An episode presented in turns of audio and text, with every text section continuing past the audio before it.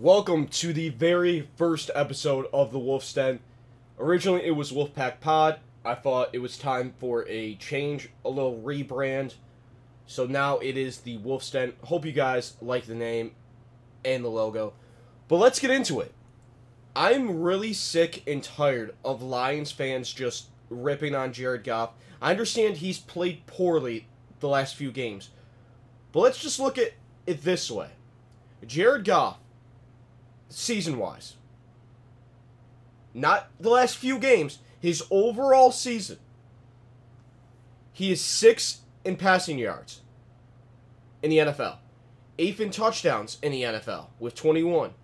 Passing yards, he has 3,349. He is 89th in interceptions with 10. He is 14th in QBR, 58.2.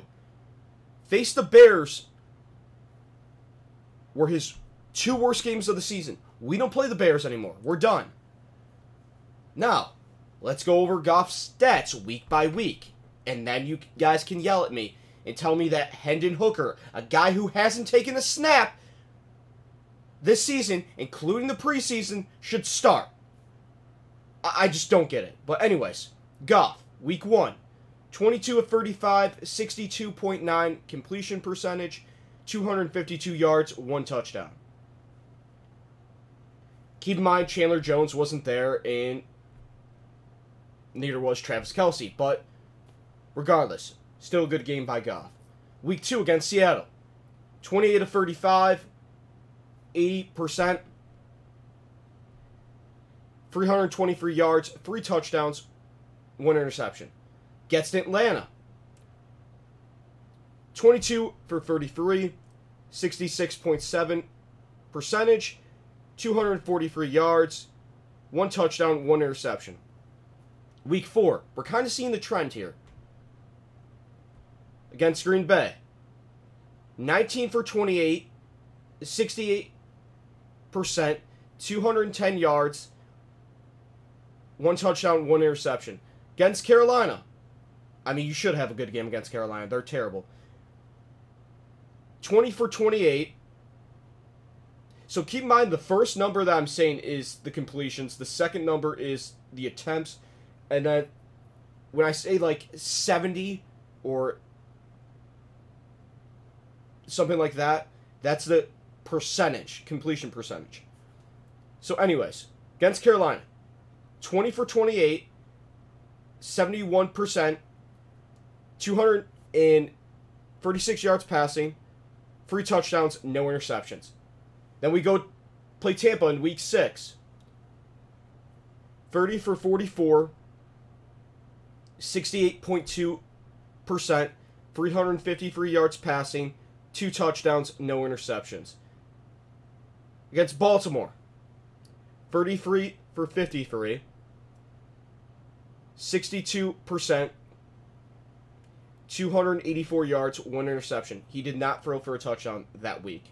That was his only week of the season. He did not have a touchdown. Week 8 against the Raiders. He was 26 for 37, 70%, 272 yards, one touchdown, one interception. Against the Chargers, 23 for 33. 70% percentage, 333 yards, passing, two touchdowns, no interceptions. Here we go. We get to week 11 against the Bears. Told you guys his two games, his worst two games of the season, was against the Bears. 23 for 35, 66%, 236 yards passing, two touchdowns, three interceptions. Then we go to Green Bay. Again, second time. 29 for 44, 332 yards passing. The percentage was 66%. Two touchdowns, zero interceptions. Against New Orleans, 16 for 25, 64%, 213 yards passing, two touchdowns, no interceptions against the Bears in week 14. arguably his worst game of the season. So, week 11, he was 23 of 35. Had a really decent percentage 65.7, 236 yards, but the free interceptions is killer. Now, that was his worst week of the season is week 14. 20 for 35, 57.1 percentage, 161 yards, one touchdown, two interceptions. Guys, other than those two weeks, and you can add the Baltimore game in there, but we know what Baltimore is. We know what that defense is. Like, those three weeks, what else was bad? By God. I don't understand it. And you guys want to play someone who hasn't take a snap all preseason. We are in a playoff race. And I hear fans saying, hey, let's start Hendon Hooker. Right after the game where Goff was terrible. I don't understand it, guys. Bridgewater, if Goff plays bad, okay, I could understand that. But Goff, in my personal opinion, is starting the whole rest of the season. For the fans that want to start Bridgewater, that want to start Hooker, I don't get it. We are in a playoff race here. You stick with Goff. I just read all the stats. I'm not going to do it again. But other than those three weeks, including the Baltimore game, tell me where Goff has looked bad. Tell me. Moving on here. I haven't really talked about the Shohei Ohtani deal. A lot of people have asked me, Giff, what do you think of it? Here's the thing. I have always viewed that's what the team thinks about that player. Shohei Ohtani, in my personal opinion, I think he's worth $600 million.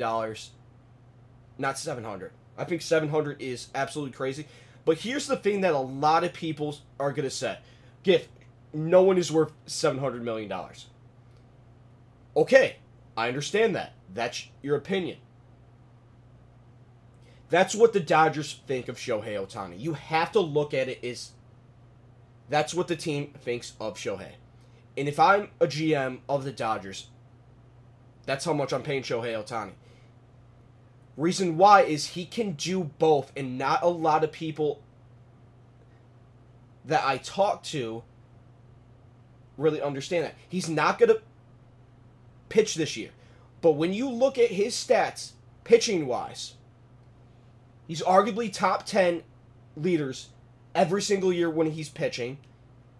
He's one of the best hitters in baseball. Like, when you get a guy that can do both, it's insane. And he is going to one of the best organizations in baseball, if not the best. If you haven't looked at what the Dodgers are trying to do right now, if they get Tyler Glasnow and Margot. That is a huge offseason.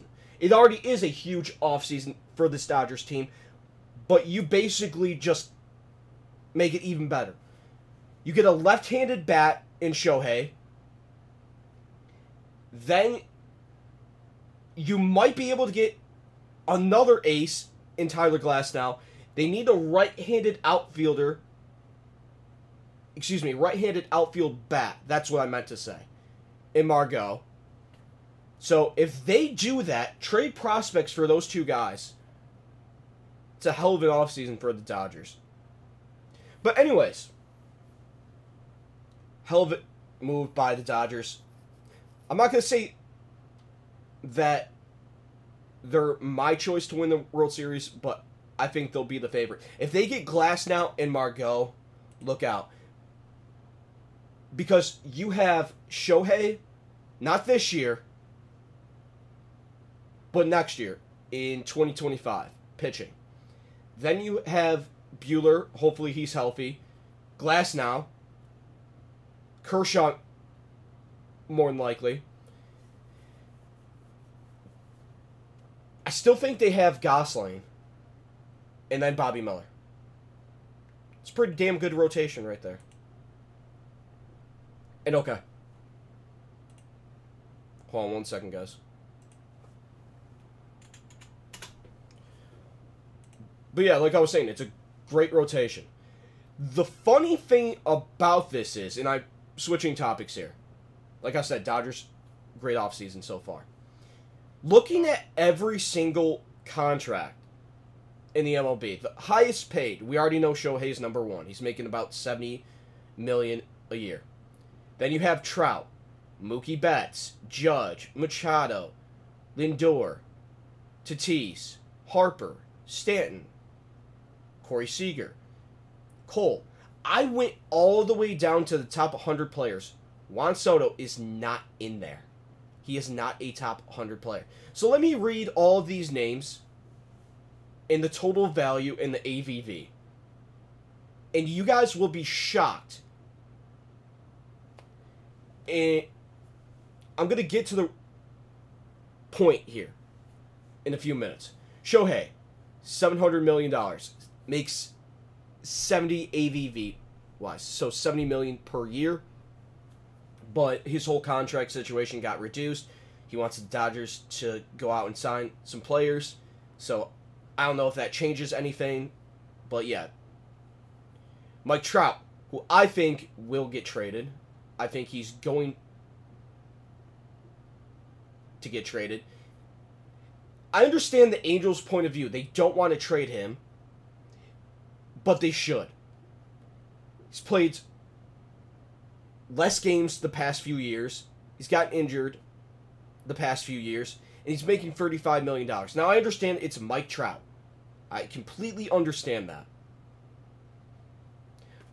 But when I look at Mike Trout's point of view and the Angels' point of view, Angels are getting younger.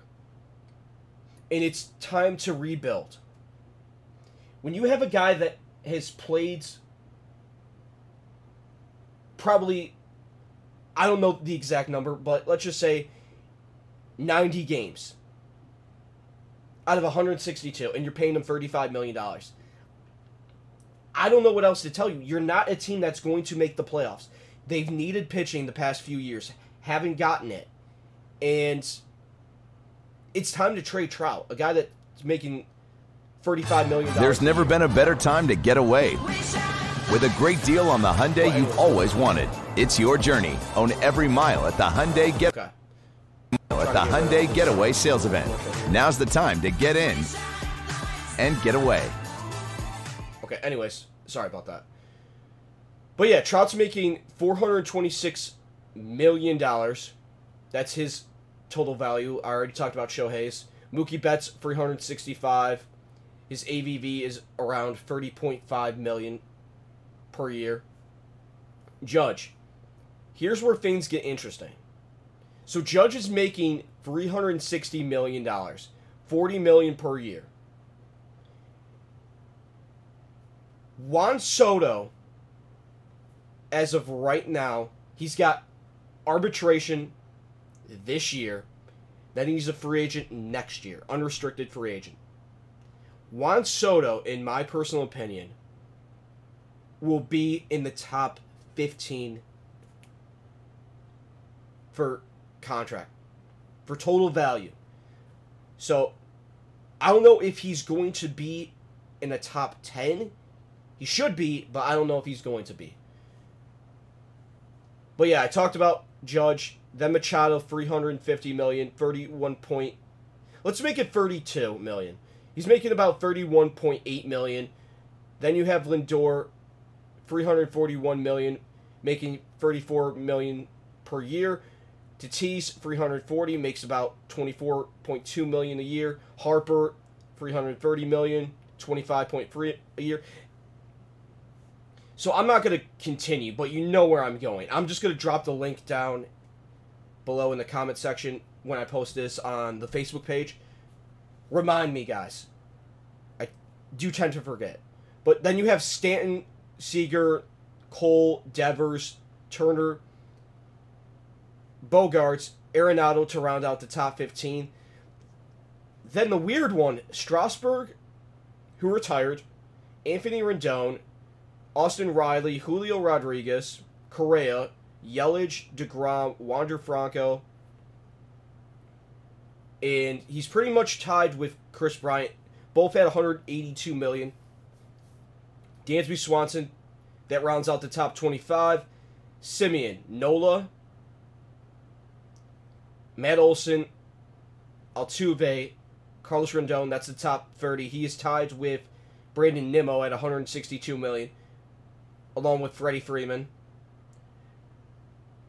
Then you have Springer at 150, Chris Sale at 145, Jose Ramirez, Corbin, Javier Baez at 36, making 140 million. We already know about that.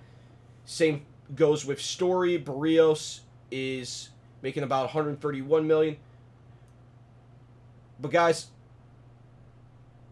no Juan Soto at all. I thought that was really interesting that he is not on that top 100 list. Anyways, we move on. I am not happy with this Tigers organization. I'm not.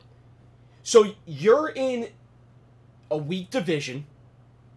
You have the possibility of winning this division. Couple things though. Bieber might get traded. Season might get traded. And then the Twins lose one of their best pitchers in Sonny Gray. The only team that I see competing if the Tigers made moves, if they got a bat, is the Twins. That's it. That's the only team that I see and I say, you know what? That team's going to be good. The Guardians, I will throw in there, but they're to lose Clase.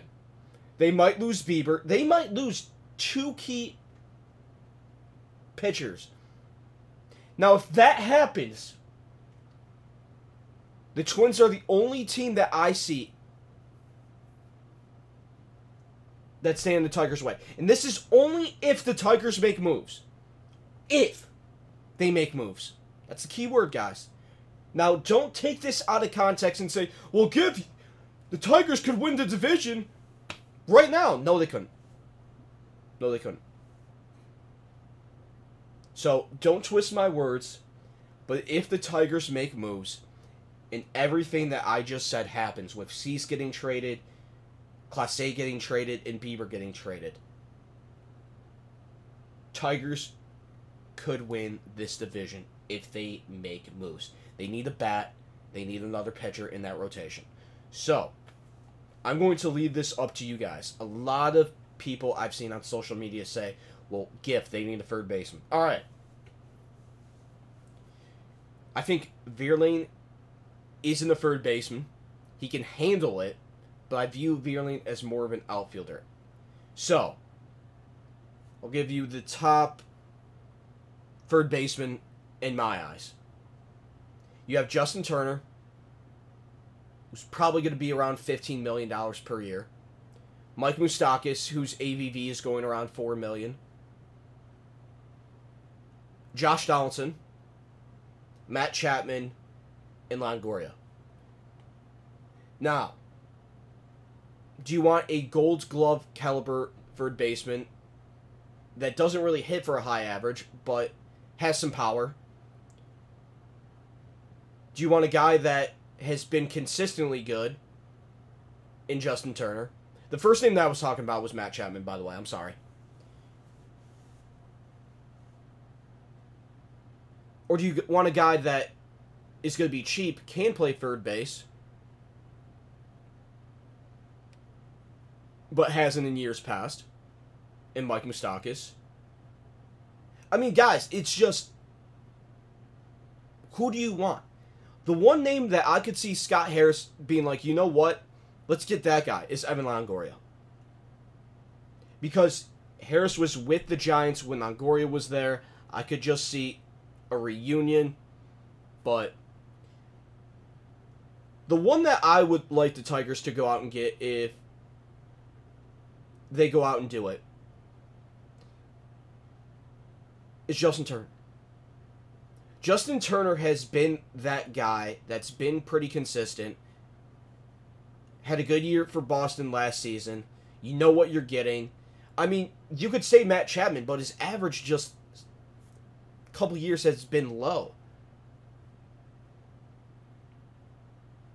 Chapman would be number two for me.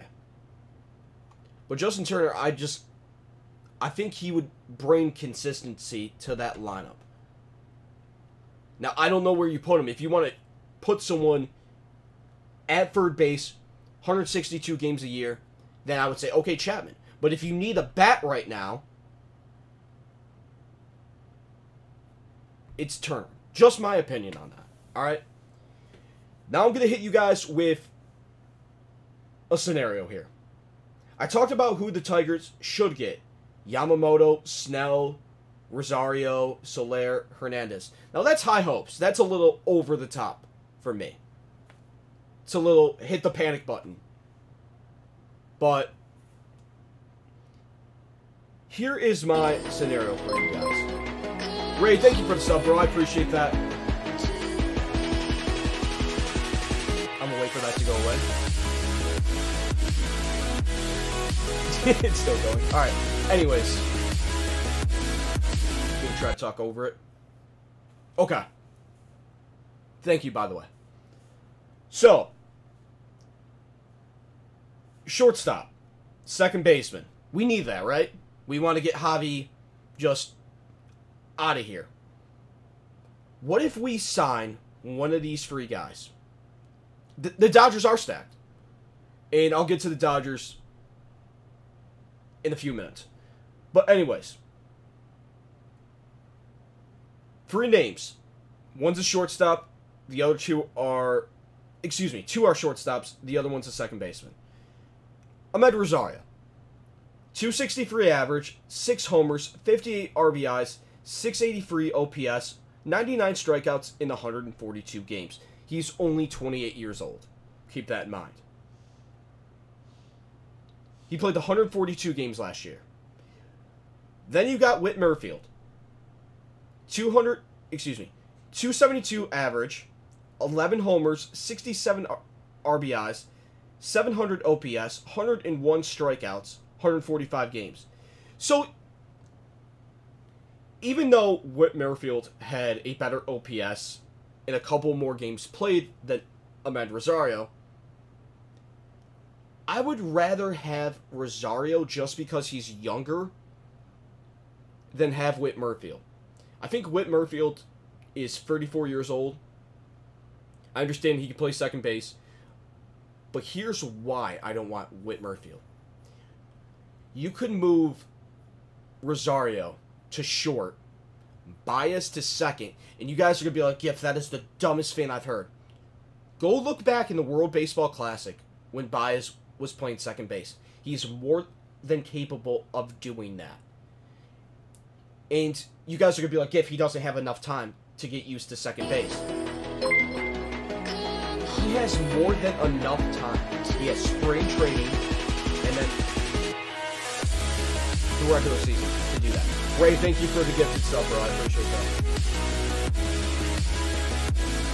But yeah, he has more than enough time to get used to that position. And I just think that you could go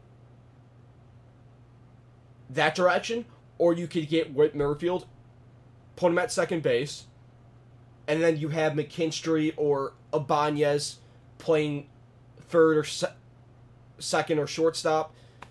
So AJ Hinch, if one of those two moves falls in place,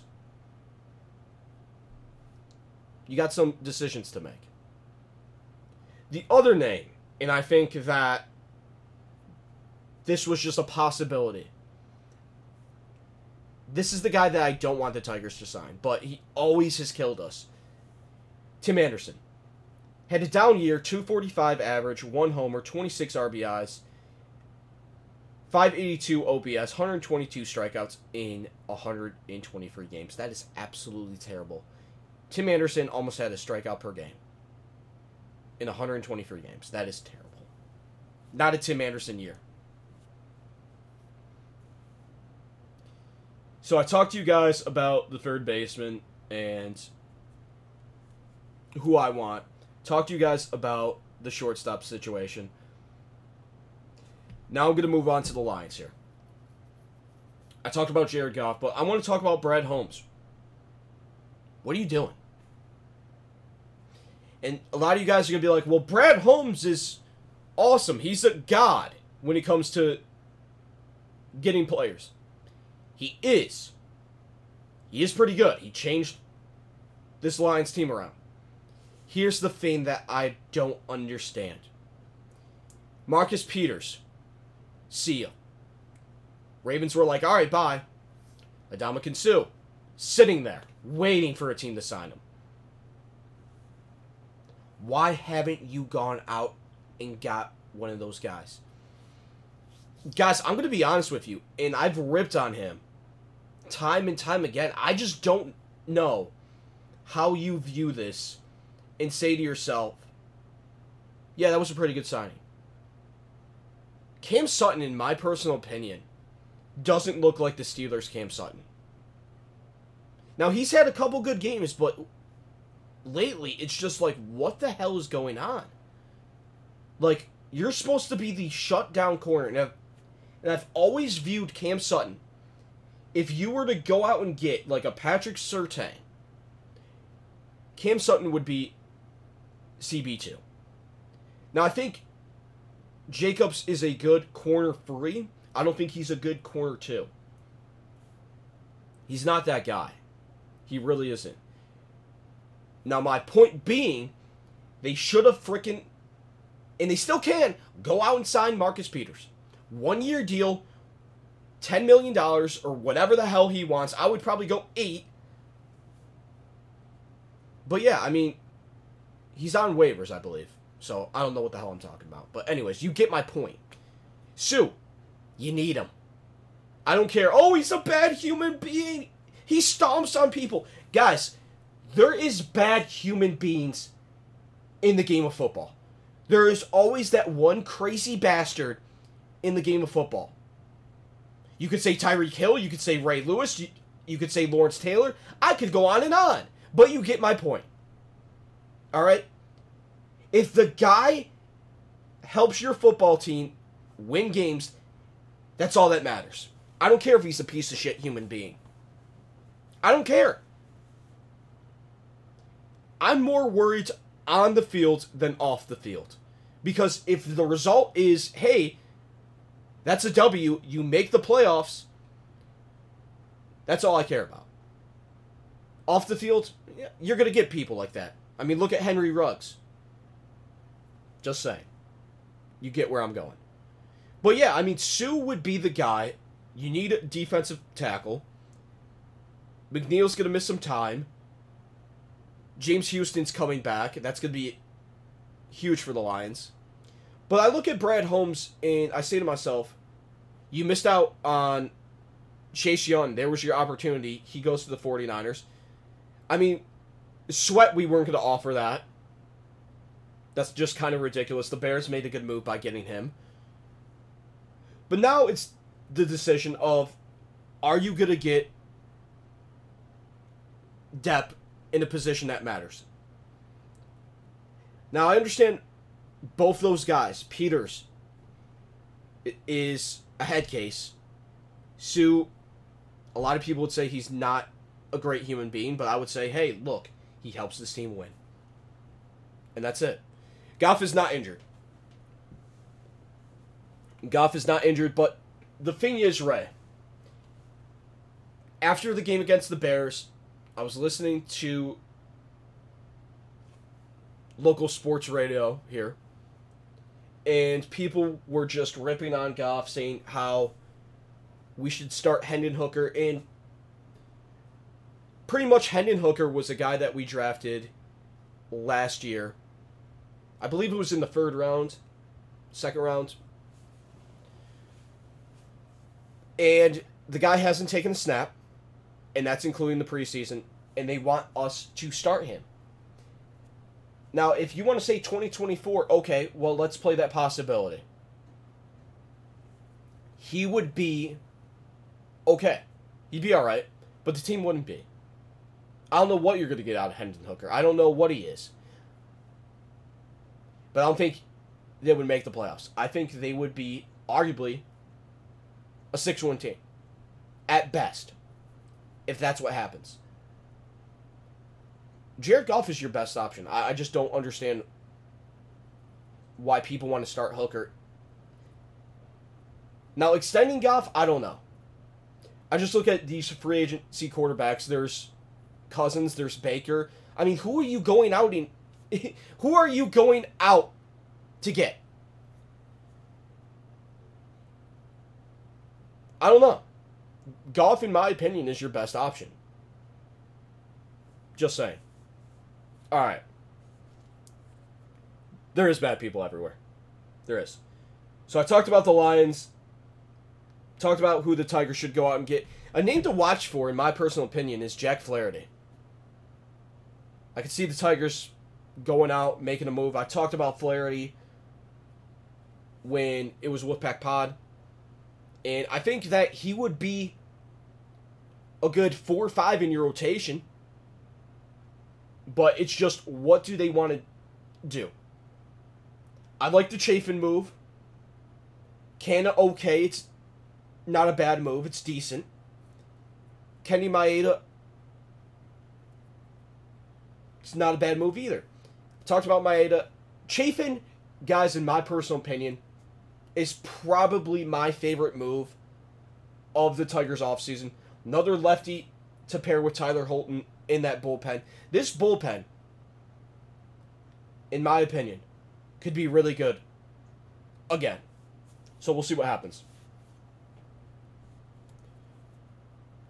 But yeah, name to watch out for Jack Flaherty. I don't know what Blake Snell's market's going to be, but a team that I would like to see Blake Snell go to is his hometown team, the Seattle Mariners. I would love that for baseball in general. Anyways, Red Wings. I am so sick and tired of seeing Hossa in the net. Husso or whatever the hell his last name is. He allows three goals per game. Then you have Lyon who allows about two goals per game. Hossa, in my opinion, just hasn't looked good this season, and the Wings continue to go to him. It's going to be high scoring games, and I think the Wings need to go out and target a goalie. Maybe there's going to be one at the trade deadline, but that's what they need to do. Defensively, you guys know me. Mo Seider's my favorite Red Wings defenseman. By the way, he's a cool dude. So, I would say Walman is the second best defenseman on this Wings team. Patrick Kane has looked really good. And I've talked about Patrick Kane off air. And the thing with him is, if he can just be productive, this team's going to go places. Patrick Kane has looked good. The one thing that absolutely just killed us is the Dylan Larkin injury. I don't know how long Larkin's going to be out for. I haven't heard anything. But that is just killer. And you know what? DeBrincat's look good. Canes look good. So we'll see how. Excuse me. We'll see how things go with this Wings team. But I'm very excited to see what this team can do. And I always talk to you guys about we haven't had anything yet. We haven't had things to root for. This is probably the first year in a long time that we've had multiple things to root for. Now, hopefully, all things go well. Please, please let all things go well. I think the Lions go 11 and 6. Just my personal opinion, guys. I hope that they prove me wrong and win every single game going forward. So you have the Lions to root for. You have the Wings to root for. Michigan to root for. Even though I'm a state fan. Hey, I'm rooting for Michigan. I don't care. All of those things right now, you have to root for. It's been a long time. So, my buddy who's in chat, Ray, is an Eagles fan. Here's the possibility for the Lions to make the playoffs. We have to beat the Broncos at home. Washington has to win. I think the Commanders are playing the Rams. They have to win. Then the Eagles have to win for us to clinch a playoff spot. I don't want to wait at all. I don't even want to wait. But it pains me because Matthew, excuse me, Matthew Stafford, we have to root against. Now, I always, I have always been 50-50 with Stafford. I've always had that. You know what? I hate him, and I root for him. I'm like, overall, you gotta root for Stafford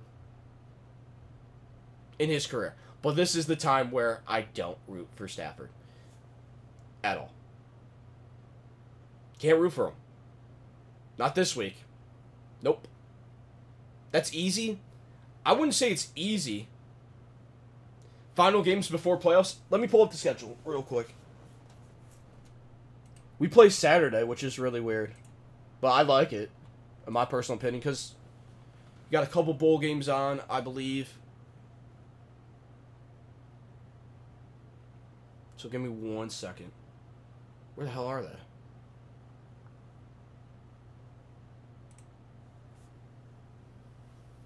All right, Ray.